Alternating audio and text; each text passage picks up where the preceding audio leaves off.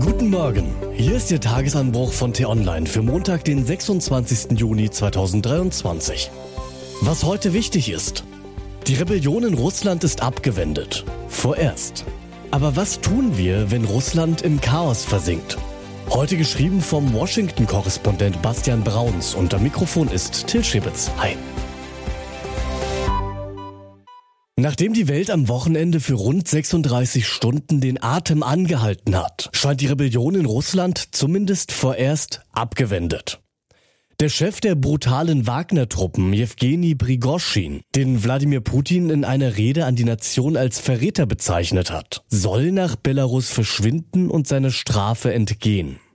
Es ist ein verwirrender Deal, über den sich Experten jetzt den Kopf zerbrechen. Wer ist geschwächt?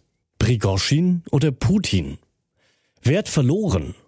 Fest steht momentan nur eins. Der russische Präsident ist noch immer im Amt und er führt seinen todbringenden Angriffskrieg gegen die Ukraine auch nach 16 Monaten fort.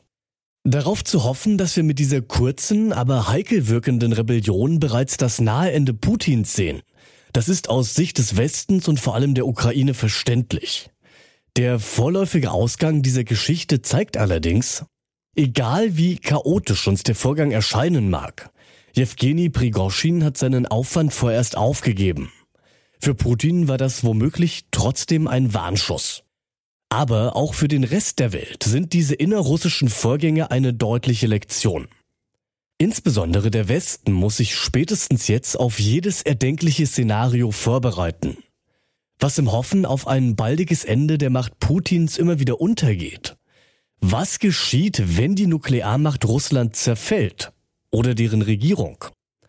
Das Schweigen des Westens am Wochenende war diesbezüglich überdeutlich. Der US-Präsident Joe Biden telefonierte zwar mit den Staats- und Regierungschefs der sogenannten E3, also mit Richie Sunak, Emmanuel Macron und Olaf Scholz, doch mehr als dünne Statements gaben sie nicht heraus.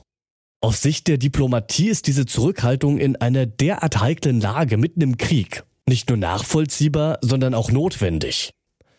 Sollte Putin eines Tages sterben oder aus dem Amt getrieben werden, würde ein langwieriger, womöglich bewaffneter Machtkampf zwischen Ultranationalisten, so wie Jewgeni Prigoschin, und auch konservativen Eliten folgen. Aufgrund der immer weiter wachsenden Armut könnte es auch in der Bevölkerung zu Aufständen kommen. Ein Bürgerkrieg in dem multiethnischen Riesenstaat gilt sowohl unter Pessimisten als auch unter Optimisten als kaum vermeidbar. Auch weil Putin zur Sicherung seiner Macht als Diktator mächtige Privatarmeen, wie die Gruppe Wagner, entstehen ließ. Über mehr als zwei Jahrzehnte wurde der russische Staat unter Putin immer mehr auf seine Person zugeschnitten und zentralisiert. Es ist schwer vorstellbar, was das System noch zusammenhalten könnte, wenn er plötzlich nicht mehr an der Spitze stünde. Man darf sich da nicht in naivem Wunschdenken verlieren. Man darf aber auch nicht die Augen verschließen vor dem, was uns bevorstehen kann. Ein Zusammenbruch Russlands würde die ganze Welt betreffen. Die Rebellion in Russland, sie ist nun also abgewendet. Zum Glück. Denn wir wären noch nicht darauf vorbereitet.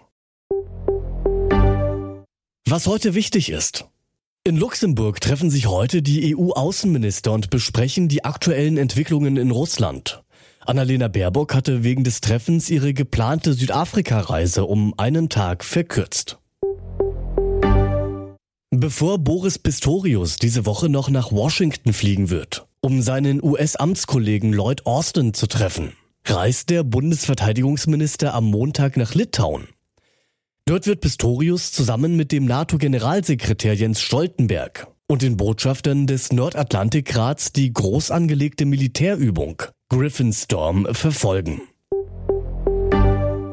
Sowohl Bundespräsident Frank-Walter Steinmeier als auch Bundeskanzler Olaf Scholz empfangen den Nobelpreisträger und Präsidenten des südostasiatischen Landes Osttimor, José Ramos Horta.